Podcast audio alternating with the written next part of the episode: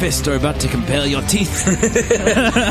Yeah, George R. R. Martin did it better. well, he didn't say it out loud. Although if he did, I'm sure his accent would be more accurate. I wonder if he does these accents that I'm hearing on the audiobook, if he just in his head or if there's any kind of way to translate them or communicate with them. It's Game of Owns. We're pondering very deep discussionary topics on this show. You know, like if George is sitting at home writing, you know, he's working on book six. He's like, what is this guy going to say? Do you think he is saying it out loud? Like maybe he's doing Patch Face's accent and he's like, ooh. That's Patch Face's accent. Uh, Yeah. Well, yeah, because otherwise it's just Roy Dotrice has all the fun. Um, and I'm pretty sure that's not the case. So, so I, I think George is there do, do, doing that. Yeah. I I would do that. If I had like a thousand characters' voices in my head, I'm sure that I would just have to, uh, every once in a while go into the sing song voice of Patchface. Sometimes I go into the sing song voice of Micah. you know, often A I lot think of people do that. if I were That's I to, if I were ever to write fiction, something tells me I, I would end up um, dictating it to like a recording device and typing it down later. I would probably for long passages. So, It's very Roger Sterling of you. ooh, you know, I, I don't, I can't tell if you're talking about uh, Mad Men up to two seasons ago when I've still watched it, or if Did if you watch? Stop watching it? I, not not really by like I didn't make a conscious decision. It just I stopped I stopped seeing it. If that's what you're asking. So you stopped watching. Yeah, as far as I'm concerned, uh, Jared Harris is still alive. Oh, you know about that then? Yeah, but Yeah. yeah, And now so does everybody who listens to this show. Well, speaking of things that have died, I'm looking at uh, May, um, winterscoming.net right now, and Kat Taylor, a friend of the show, who has been on a few episodes, um, and we know her role in the community working with directly with the show. But if you guys don't, that's something you can look up on your own. You can just Google away. But uh, she has a new post on the Making Game of Thrones website that's uh, official with HBO and stuff and progress of the show. And right now I'm looking at uh, the paint hall over there in Ireland, where unfortunately it seems like the Eyrie has come to an end. That big, beautiful set is gone. uh, do, they do they like does it like burn down? I don't understand. Are they just gonna rebuild it later when they need it again, or uh, were you able to determine that from her from her post? No, I mean, it looks like uh, that they're not going to be needing to use it again. But no, the main purpose of this, I, I suppose, and it's what she writes. And you guys can look it up on your own and read it. She says that they're needing to clear it out because they need space for a different set. Mhm. There you go. That is Um, quite puzzling, but I'll leave it at that. Yeah, designed by Gemma Jackson and constructed in one of the large cells in the old paint hall building, the Eyrie set was a full set. No trick shots or visual effects were necessary to create the walls that stood in the round. They were built that way, in sections similar to pie slices on a Mm. towering timber frame, built with a raised platform to accommodate space for the moon door. Oh, Man, they had a functioning moon door. How badass is that?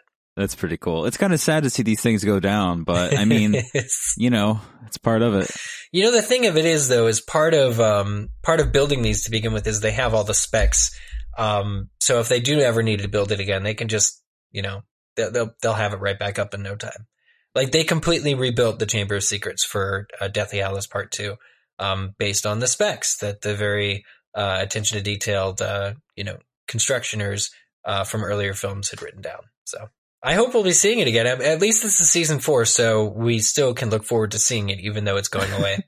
I still have a set here at the factory. Literally, it's, Hmm. you know, like 30 feet in front of me, towering in the middle of this place. And I just can't bring it to myself to tear it down. So they've got more. I mean, obviously they need the room and I don't. So There you go. Yeah, well, uh, as one could probably deduce from the comment I made earlier, there's uh, definitely a scene or two that will take place at the Eyrie in season four. So uh, I'm assuming that moving into future seasons, should other events also take place uh, at the Eyrie, that they will find a way around utilizing that particular set. Kat says, without giving too much away for the non-book reading viewers, it is expected for some scenes to take place at the Eyrie beyond season four. But it looks like the scenes will only be set in rooms other than the memorable Great Hall going forward. the filming that needed to be done for season four obviously took place before this happened, if it needed to be in the main hall. So, uh, interesting. Hmm. Hmm. I feel like it's a chin scratcher right now, and like three quarters of you listening that are uh, that are ahead in the books further than Eric and I are just like, ah, those bastards. Should I do what I did with the red wedding and, and say it's a pretty No. major scene? just don't give it initials or colors. No colors, no initials. Do you know how long I was terrified of the red wedding? Of For like years. Yeah, For oh. y- literally so many months. I'm just like, oh no, it was Well, RW. Was it not worth being terrified for? I mean, now I when it, I can't even. I don't want to replicate the feelings that I had when it did happen. But yes, to answer your question, yes, a resounding yes. yes. No more initials or colors. Good call, Zach. So speaking of the Indian in the cupboard, uh, great film. Um, I forget what we were talking about. Do you think there are any cupboards at the Eyrie? Well, speaking of cats, We could use cats, or we could use Lysa Arryn. Ooh, I like cats better, but Yeah, cats is good. but it was not bad to do the Lysa Arryn thing. the chapter in which we are dissecting. That's a new verb for what we'll be doing to a chapter in this episode of Game of Thrones. Uh, deals directly with a Ms. Catelyn Stark. It does, you know, and and and Kat is able to return to Riverrun, and this is she's very happy to be back. Mm. Of course, she's just coming from the Renly Stannis camp after what has happened to Renly. I feel like there was a chapter when they were just on the road, but things are kind of going pretty quickly for me, so I'm not sure. But um, actually, before they arrive at Riverrun, there's an important scene between Catelyn and Brienne. yeah, but uh, I was going to say that not only is she happy to be at Riverrun, but it's noted that she was never happier to see the banners of House Frey. Hmm. Ironic. Well, it's it's just the point about why I haven't already skipped ahead to her being at Riverrun uh, is because when she gets there, she sees these men hanging from the the walls, the rafters, whatever you want to call them, the battlements, and the so rafters. that basically The allows that basically holds her up, and it's not exactly the you know return that she was expecting. She's like, oh, something happened here, uh, and of course she has to figure out what. But seriously, man, give Brienne her due. Man, Brienne just got uh, promoted or knighted or anointed or whatever you want to call it. Um, she is now in Catelyn's service. How about that? It was a, an epic part of the chapter, and I feel like they almost captured it perfectly in the TV show. I, I don't want to say line for line, but essentially the moment was captured where the conversation between Brienne leaving and going somewhere else once they've reached where Cat needs to go Mhm. um, happens, and Cat's basically like, "I don't know if I want you to leave because I know where you're going to go, and I'm not even going to guess. I'm just going to say it. You can nod or just uh, don't do anything if the answer is no." And she's like, "Are you going to Storm's End?" She's like, "Yeah." Catelyn really was on fire um, in this episode with guessing people's motivations. Uh, of course, later on with her brother Edmure, she's like, "So where were you when these men tried to break out the Kingslayer?" And he was like, "I was, you know, it's just so weird, you know, just I was downstairs walking. You were around, just- whoring. Okay. You were whoring. You were whoring, weren't you? Just admit it." And, she, and he's like, "Yeah, yeah, I was." Yeah. I was I was whoring. I'm a stupid bitch. Uh, yeah. So Catelyn hits the nail right on the head, and uh, of course she feels this um, compassion for Brienne, and, and he, this is I found to be interesting because uh, she didn't give a lick about Theon Greyjoy or Jon Snow, but this woman who is can clearly handle her own um, in battle is going to go kill a bunch of people uh, to avenge Renly's death. And she's like, no, I think you'd be better changing my chamber pot. And, and you want to do this and it's nicer and, and I'll always feed you. Um, so why don't you come stay with me? And, and Brienne's like, okay, I can do that. That's so sour. I mean, in a way, I mean, in a hilarious context, that's kind of the case. But I feel like, you know, Brienne was kind of at a loss here. You know, she was still wearing the rainbow cloak that Renly had given her. You know, she was kind of in mismatched male clothing from some of the guys in the in the Yeah. traveling company. But this is this is a, a, girl that had her position and basically had everything she had ever wanted and got to see someone that she loved, even kind of interestingly, it was still a way of love. Everything get ripped out in front of her and now almost just fleeing from a place that she was, you know, a rainbow guard. And I don't know. I think this is a kindness because Catelyn knows the kinds of people that are knights. And I felt like Catelyn saw this as a kindness to her because she knows that it's going to be a grounded situation if she hangs out with her. And, and, and, and it is also giving somebody who's lost their chief purpose a new purpose. And, and that, and that's why this scene, you know, is emotional and clicks. Mm. And I think it hits all the right notes because Brienne is looking for it is she is looking for something to to do, for someone to protect. And just based on their travels together so far, you know, Brienne kind of realizes that Catelyn is the kind of person that she could get along with and would, you know, be able to protect. Yeah.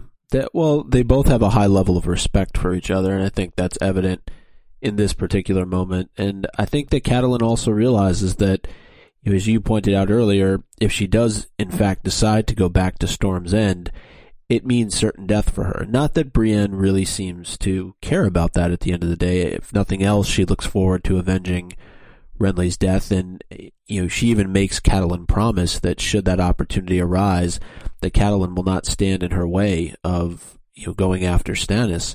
Uh, but I also think that you know should she have even decided to go back to Camp Renly, uh, which is more or less in disarray at this point, she would also be in danger because they hold her potentially responsible as well as Catelyn for what's happened to Renly. Yeah. Um, and, and that's kind of the interesting part of it is the, the idea that she would still be a suspect or still be kind of accused because the, the people that, that Catelyn and Brienne said didn't do it or said that they didn't do it too are either all dead or there was just a few people. Like the rumors in the end are, are, are what's going to get you. And even when Catelyn arrives at Riverrun, everybody's asking, okay, so what happened with Renly? Because we heard some woman did it. You know, we heard something else did it. And, and Catelyn's just like, well, we're not, she doesn't even answer them straight. She's like, we were both there. Yes, but we didn't do um, it. Because even the people at Riverrun suspect Brienne maybe would have done it. And it's really hard to tell people that you saw a shadow kill a king. I thought she was going to go for it. I really did, but it kind of wasn't the, the right mood. You know, it wasn't the, the time or place. And I think she, she does weigh that decision and decide that there's other, I guess there's other stuff going on. People are worrying about real tactical battle stuff, you know, in this com, in the greater conversation that happens during this chapter. So maybe that's why she didn't bring the supernatural into it, even though she, she well could have since she was asked specifically what happened to Renly. Mm-hmm. Right. When when Cat rolls into the Red Fork with Brienne, they're speaking with Martyn Rivers, who's one of the Riverlands bastards, and I was almost expecting Catelyn to just kind of be an ass to this kid, you know, because he's a bastard, and I think she's kind of, you know, how she didn't really want to be nice to the girl at the Eyrie when they were heading up the mountain. Mhm. I just felt like, you know, this is a a, a, part of Catelyn that she's that we're not really proud of, you know, like Yeah. she doesn't really like Jon. She's prejudiced against people that, from what we've seen, the way she was to Mya Stone, she seems sort of prejudiced against these people. But I think with what has happened with Renly, with with all of these differences, and now hanging out with the girl knight, Ren, uh, Brienne, her attitude is slightly changing a bit, and also. It might be because Martyn is carrying all these great stories of Robb's victories at the Oxcross and all of these things he's doing correctly and how his army is moving westward and how they may even get enough courage to strike something like Casterly Rock. I mean, why the hell not, right? You know, I'm glad you mentioned that because uh, Robb had this great, uh, I guess, tri- moment of triumph here in in kind of the background. We're finding out uh, again in a Catelyn chapter, actually, what's happening with Robb. So that's kind of keeping with the uh, um, tradition there for for for George to be furthering both characters' story in a Catelyn chapter. But here's a uh, kind of a quote from the book. Um, basically, she finds out that Robb was able to sneak past. Is it the the tooth um, in order to get where where he needs to go? Uh, so she says something like uh, to her men, she's like, "Well, he never could have taken the tooth," and they say, "quote He never took it. He slipped around it in the night. It said the direwolf showed him the way. That gray Mhm. wind of his." The beast sniffed out a goat track that wound down uh, Defile and up along beneath a ridge, a crooked and stony way, yet wide enough for men riding single file.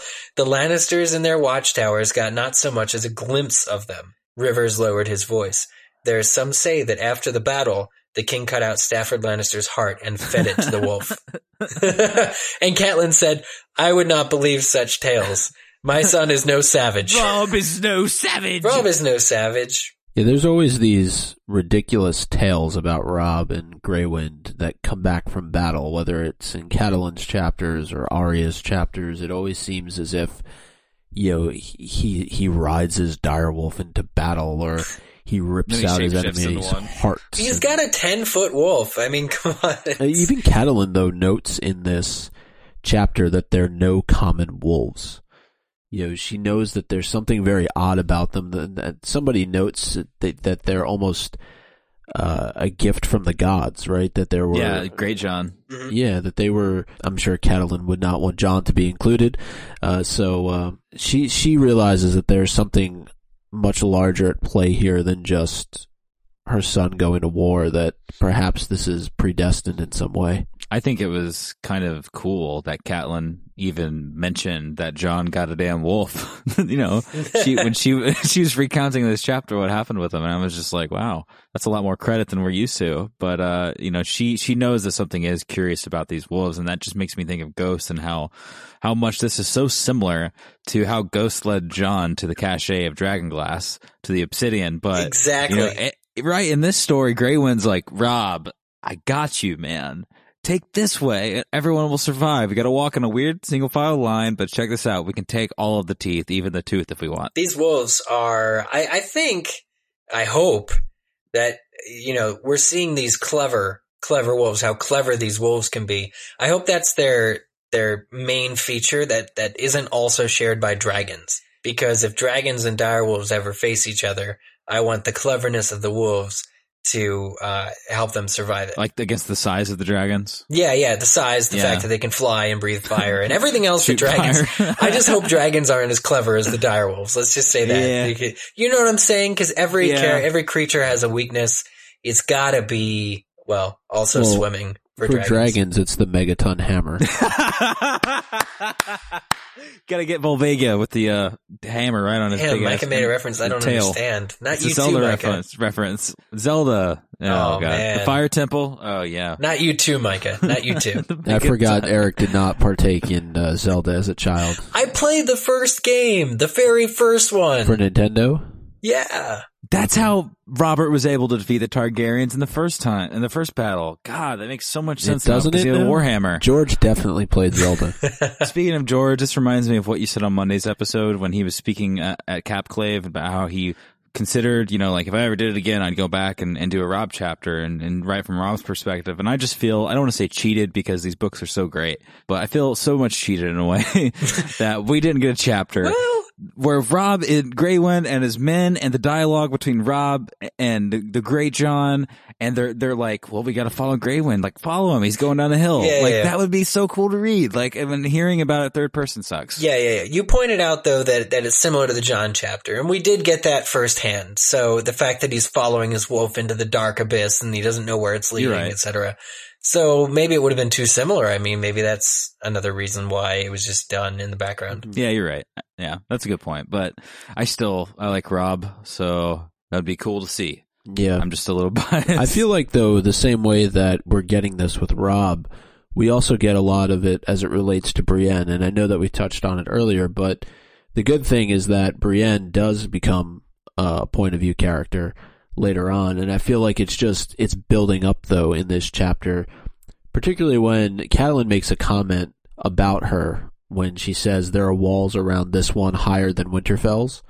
And, you know, Yep. j- just to hear that and then to know that later on, not in this book, obviously, but in later books, um, that you're going to get inside of her head to see exactly what's going on and to kind of break down those walls a little bit. which is why I think she's the perfect counterpart to Jaime because he's he's very similar in a way with his pride and and the things he doesn't like to necessarily tell people about that kind of hides the interior person that is him and not the Kingslayer. So that's interesting how George put them together as well. And I know that we, we probably touched on this uh, earlier on when we were doing our chapter analysis for Clash of Kings, but you know, we're already introduced now to characters that don't really take shape in the TV show until season three. You know, one of them being Edmure and the other being uh, Blackfish, who we know uh, from this chapter is now off with Robb. But we do get a lot of dialogue between brother and sister here uh, in this chapter. So this is where everyone makes their Edmure jokes. Like this is, I guess, is the beginning of it, right? This is the seeds. Like, oh, Edmure's a dumbass. Like he, and like in the show, we manifest that with he can't shoot a guy uh, on a canoe to set him on fire. Like, oh, what a dumbass. You know, Blackfish needs to do it for you. But I guess is this where it starts? I mean, yeah, I- can't remember anything well, comical but also negative said about Edmure before this. She said he had a soft mind. Meh, okay. You know what I mean? Like that's, I mean, but it's brother and sister, so we can completely understand that. Yeah. And he is her little brother, so we can completely understand that. It's, it's, I don't want to say it's cute because men are hanging on the walls, but it's cute. well, I, I'm just glad. Here's the thing um, about that escape plan is that apparently somebody does a really cool Edmure impression, like really accurate impression of of him, a mummer who sounded like him, and I was taken to the scene in the animated Peter Pan. Where Oh, Peter Jesus. Pan is doing the hook voice, Smee, get the boat, Smee. You know, and Oh, Smee's like, oh, Captain, oh, Captain. Yeah, yeah. Better stop me, Smee. Different, yes. It Yes. makes me think of Catch Me If You Can when they do the same thing in this. Uh, it's a modern magician movie, and I mean, I don't want to go off topic because this is a very small part of the chapter, but using someone else's voice sucks. Oh, you mean now you see me? Yeah. Oh, you Shit, said I'm Catch Me If You Can. Scorsese. Also, Yeah, also yeah, a good movie. Also a good movie. Great movie. Yeah. Um, but, but do you concur, I Doc- guess Dr. Harris? Do you concur? I concur. so, for anybody wondering, for anybody wondering why he didn't concur, um, it's because they actually saw the actual Edmure coming back from whoring. So at least he had some sense of duty. He didn't stay out all night, right?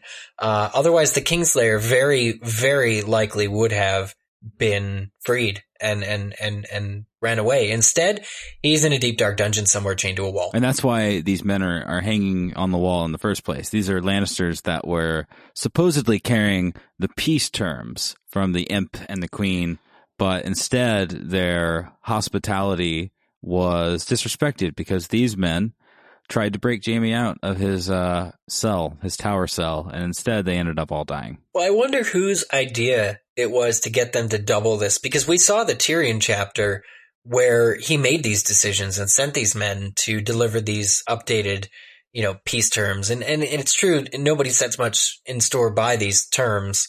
Um, it's still not something they're going to agree with on the whole. It's not going to end the It's a war. formality. Yeah, yeah.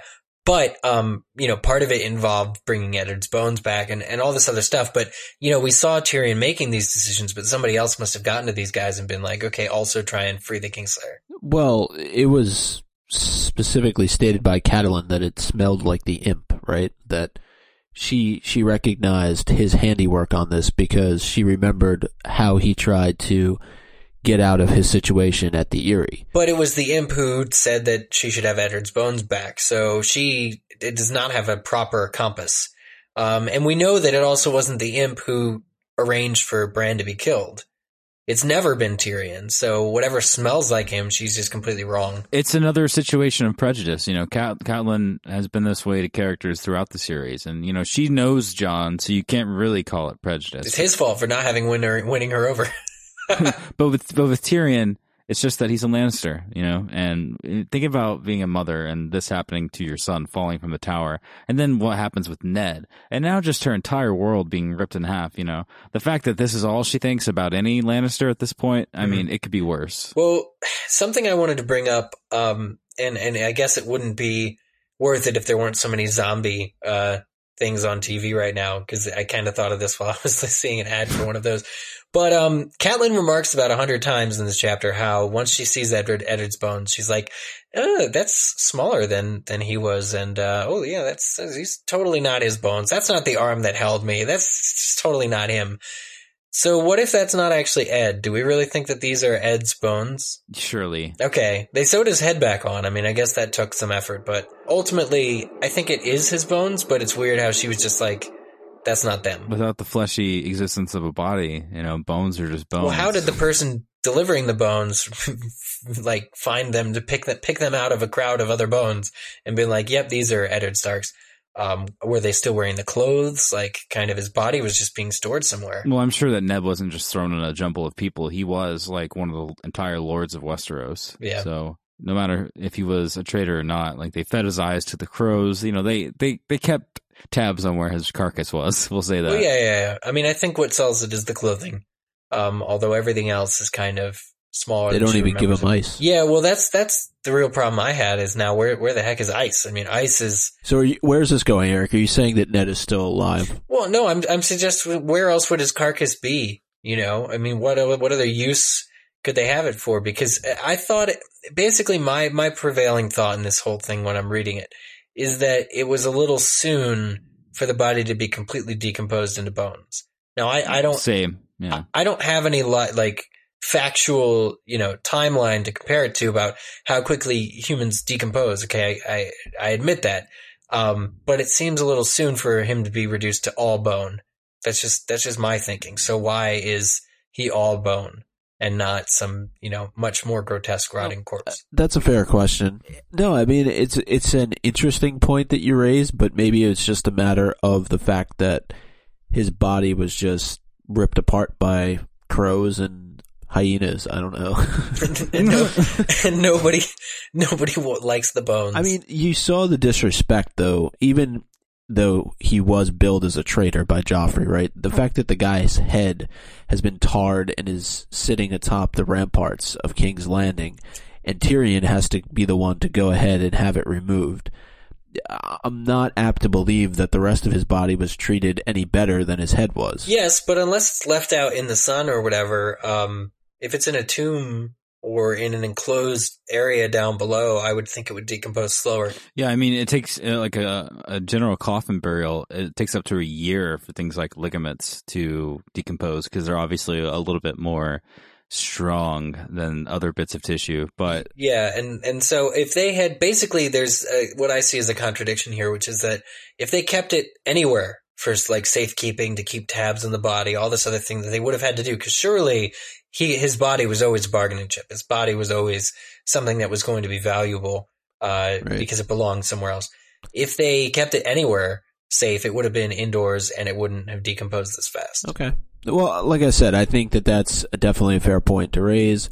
I don't have any sort of insight into that though, so I can't really say one way or another what the deal is uh, with Bones. Well, we did hear from George R. R. Martin that we'd be learning more about Robert's rebellion, maybe through the uh, reanimated corpse of Eddard.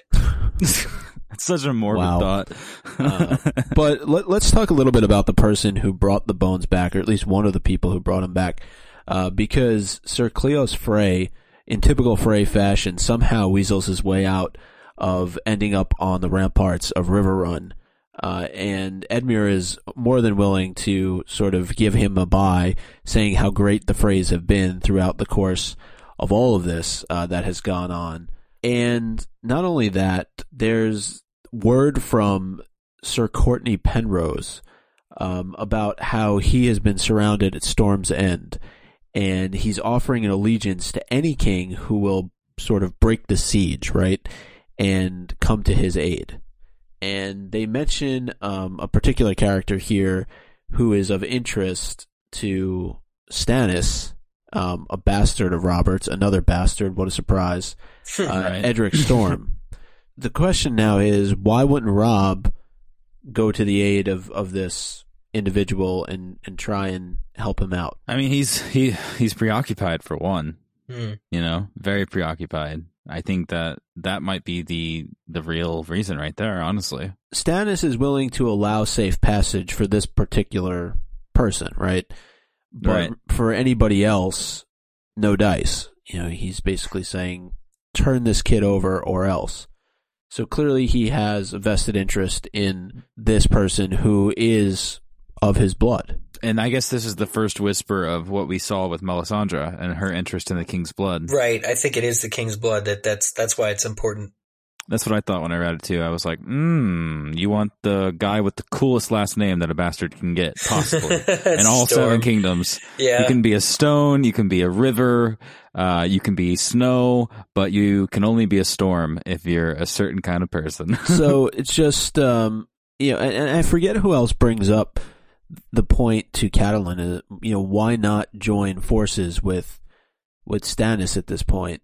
And you know unite against the Lannisters and and I forget what she says also but I know that that point is raised she can't speak for Robb, and I think that was the the closer of that part of the conversation. Because I mean, when she showed up, when she at first showed up, they were like, "All right, let's get your stuff ready. We're taking you to the twins. Robb would like you to be safe, and he would like you to go check out the girls that he's going to marry." And she's like, "Fuck this! What has Yeah. he been doing? I haven't even gone that long. Like, here, stable guy." Get my horse uh, because I'm gonna go see my dad after I had this conversation. Edmure, tell me some of these things. Tell me what you guys are planning. Why the hell are we letting peasants into the castle? You know, why are we doing this? Because we know that this place will possibly go under siege soon because Tywin is marching his men west. And Edmure's like, listen, let him march his men west. We have like 8,000 people and like 300 horses, so we got this. And she's like, yeah, well, Tywin has double of all of those numbers. And he's like, well, Robb did it. And he, she's like, yeah, but, oh, oh, can we can we have a conversation about this? And he's just like, oh no, we can't talk about it here. And she's like, all right, well, let's go somewhere and talk about it. And that's where it pissed him off. That's when we got to see Mad Edmure. Yeah, I wondered though if I mean Robb sent it wanted to send Catelyn to go check out his future wife or whatever, um, to pick one out maybe to, to get the lay of the land, if you will, in a manner of speaking. Um, does this mean that at this point Robb still intends to honor his, you know, betrothal? Uh, Definitely. to the Freys because it's you know I we haven't heard anything I'm- otherwise. You know, speaking of Freys though, another little nugget that got dropped in there that I don't think we learn about till we're actually at the red wedding uh, in the show is that Roose Bolton got himself a Frey as well. Mhm. got himself a fray. yep. A female Sounds like he should be Niagara seeing fray. a seamstress to fix that. It's like, she oh, I be a got a fray in my doublet. Oh, Yeah, very. I mean, obviously, we know some future situations that these two uh, families get themselves sorted into, but at the moment, um, Roose Bolton is a strong bannerman on our side who is doing very well. You know, in the absence of Tywin being around certain areas of the country when he was inside of Harrenhal, this is where Roose Bolton was allowed to be strong and, and take over things and obviously get married to someone. And then I know that uh, you touched on this briefly, Zach, but the fact that Edmure is so willing to just allow anybody inside his castle walls, yeah, I thought it's kind of stupid. Um, you know, as as honorable it might as it might be, it's also kind of stupid because look at just what happened not too long ago with these people getting inside the castle and looking to free the Kingslayer. Yeah, no, that's a good point. What if the people just decide to rebel? They just need to put up a sign that says no mummers allowed. Catelyn's point of view with what Edmure is doing is that he has a soft heart for people that are in trouble. And, you know, with what's been happening um, early on in the series with the mountain basically raping the, the, the Riverlands, this is uh, a shit time for all of them. And I think that this chapter has so much jam packed into it, just informational from the beginning when we first land with Catelyn and she's figuring out all the things Robb's been doing, and from the middle when we learn what's been going on with Edmure and their future battle plans and how kind of risky and crazy they are, but hell, they just might work. And then with with Brienne signing herself over to Catelyn, and then with Catelyn needing to go see her father because he's on his deathbed. I mean, so much is happening, and you know, this is just a small part of what she has to worry about. This particular situation right here. Yeah. Yeah. You mentioned, of course, Hoster Tully. She meets with him. He confuses her for her sister, Lysa. Um, he is suffering from an, an ailment of the memory. Mistaken identity. Well, I think even Jon Arryn is mentioned in this chapter. He is, and, and it's interesting uh, because I'd never really put the context together, I guess, 100% in motion, but we're seeing Hoster Tully, who is this great, proud lord, Catelyn's father, and he has reached uh, a stage of his life where his body is weakening and he's falling prey to age, and that's why he's mistaking Cat for Lysa. Which happens, you know, um, dementia, etc. happens, and And this his is sisters, he's George wrote close. He's close. Absolutely. He, he didn't accidentally call one of them Oprah. You know, it's just. Oprah. You get a car.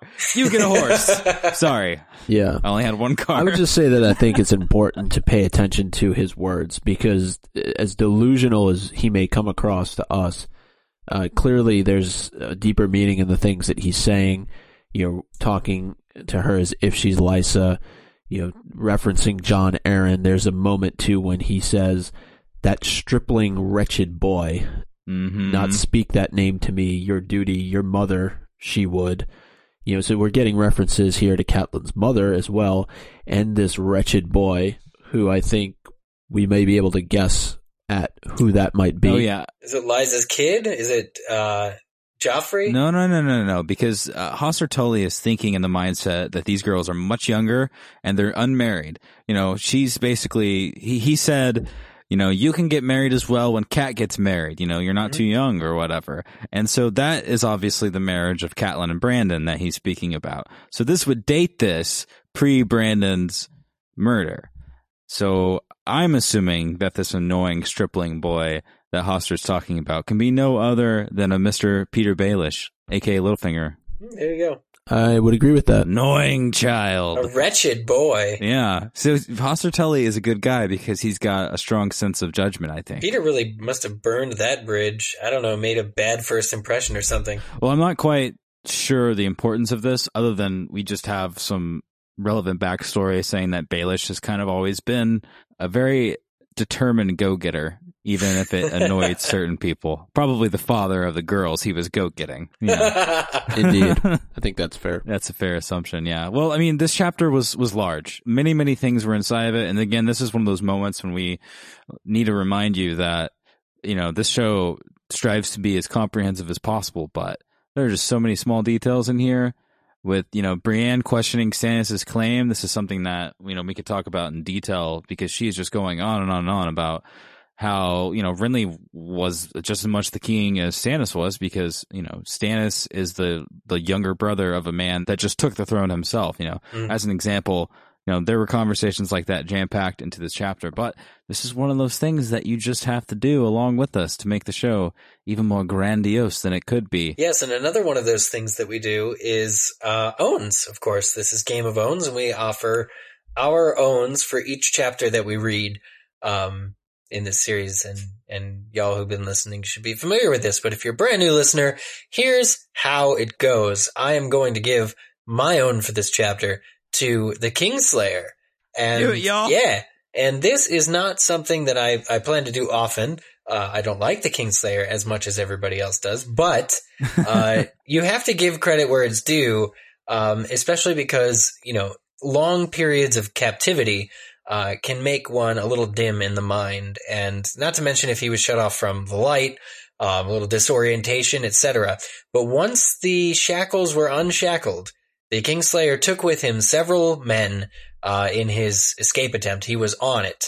He was being freed. All of a sudden, boom! He's he's out. He's killing people he is at the top of his game, well, perhaps uh, closer to the top of his game than one would expect from someone who's just been shackled. So he took a few men with him. He didn't make it all the way out, but I'm going to give him my own because uh, he seemed to be able to jump at a moment's notice. And he didn't jump far enough, but still, I, I'd say that, that he owned those few people uh, whom were nearest to where he was being kept. Yep, he's one of the best. Get on, get on. Uh, I will give it to Catelyn uh, when she is. I'm surprised Eric didn't say something. Uh, when uh, she was talking to Oh, come on. Brienne, she was referring to Renly, and she says, you know, this is during the whole swearing of her loyalty ceremony.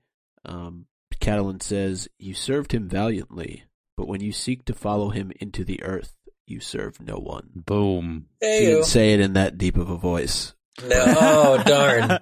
What I'd like to hear your did? Catelyn voice one day, Micah. You seek Maybe no after a couple of blonde ales.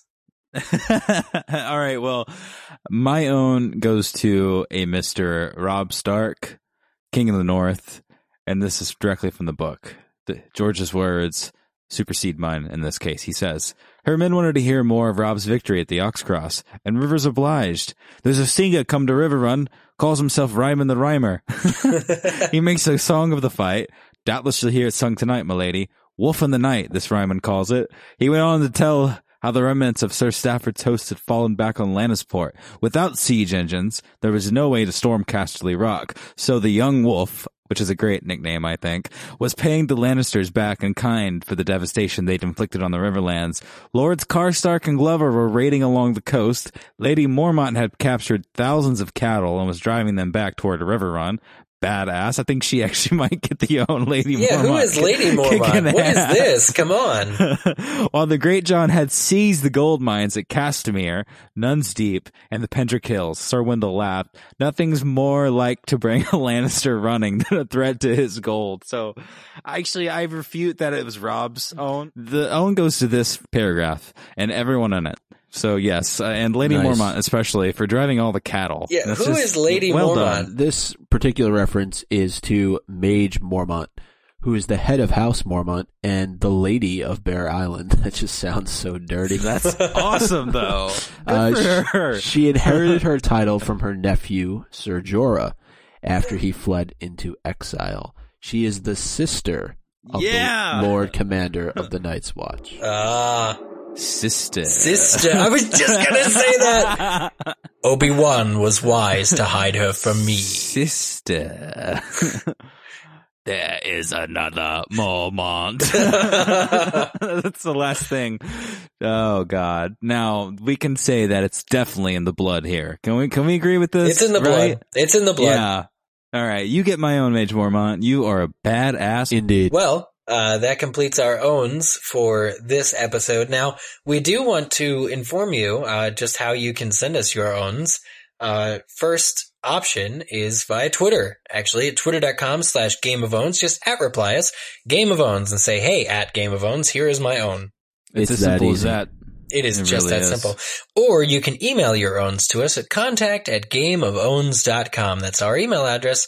Don't wear it out. we have a mass we have a massive selection of tweets and emails from this week so far and they will continue to pile until we collectively dump them into our friday episode because next tyrion chapter i believe right Uh, that what it is? Well, Dennis is, Da- Daenerys is right oh next. sorry uh, Dennis. because Dennis. um dennis uh our next chapter with Mr. Dennis Targaryen, um, Daenerys's younger brother. No, um, uh, our next chapter is much shorter than this, so uh, we look forward to you piling those even more because we're gonna have a. I'm sure it'll be something with music behind it, and we'll make it some kind of hilariousness that you'll enjoy over the weekend. Keep on piling. Um, what am I forgetting? Oh yes, scroll on our wall. We ask that you get scrolling on our wall and uh, Facebook the wall. Um, facebook.com No. slash ga- This is terrible. Um, Won't you take an oath and become a watcher on our wall alongside the rest of the folks that have been writing? Yes. Yes. Uh, we are taking oaths now, uh, for patrolling of our walling. Uh, Eric needs some sleep. Um, you can wall on our scroll if you go to Yeah. facebook.com slash game of owns. mhm. It's true. And notice our cover photo. It's a large photo of Robert Baratheon not giving any fucks. That's no right. fucks are whatsoever. given. Uh, but Zero. Yeah, I, I would point out though that on our Monday episode that you posted, Karina Garcia says, It's been a rough day. I need your dulcet tones in my ear holes. Thanks for rescuing me. Yeah, I'm pretty sure she was just talking about you. You're the only one around Yeah. here with dulcet tones. Yeah, there's nothing dulcet about how I speak. I sound like a like a confetti cannon that got caught underneath a snow like snow plow. You know what I mean? Like what was that sound again, Zach? also, um, there is a place on the internet that sometimes people go to download music. I actually recently rented my first uh, movie on there ever on my Apple TV. For Isn't the it weird time. how it disappears after 24 hours? Well, it's not gone yet. It'll be gone tonight at 3 a.m. Don't ask me what I was doing last night at 3 a.m. because I will never tell You you. were watching a movie, clearly. I was watching a film, was and he? that place is iTunes. It is. And, uh, you know, as we do from time to time, we read your reviews of our podcast on this show. And we only do so if you leave us some insightful words along with a rating of five stars. It is the month of October, so nothing less than that is acceptable. And uh, we'll read some of your reviews later on in the week. We read one on Monday's episode from Rob. Um, and uh, as we continue to compile those along with the tweets, uh, as Zach mentioned, uh, we will inundate your ear holes with good words from fellow listeners. Otherwise, threats will I don't follow. think that uh, there's anything that I can say to follow that up. So um, Zach Louie will have to do. Inundated ear Is that your name? No, no, no. My name is Eric Skull, but inundated ear holes somehow sounds better. and I'm Mike Penn. We will see you on Friday. Prepare to be inundated. Happy Hump Day. You won't see that, but you'll, you'll hear us.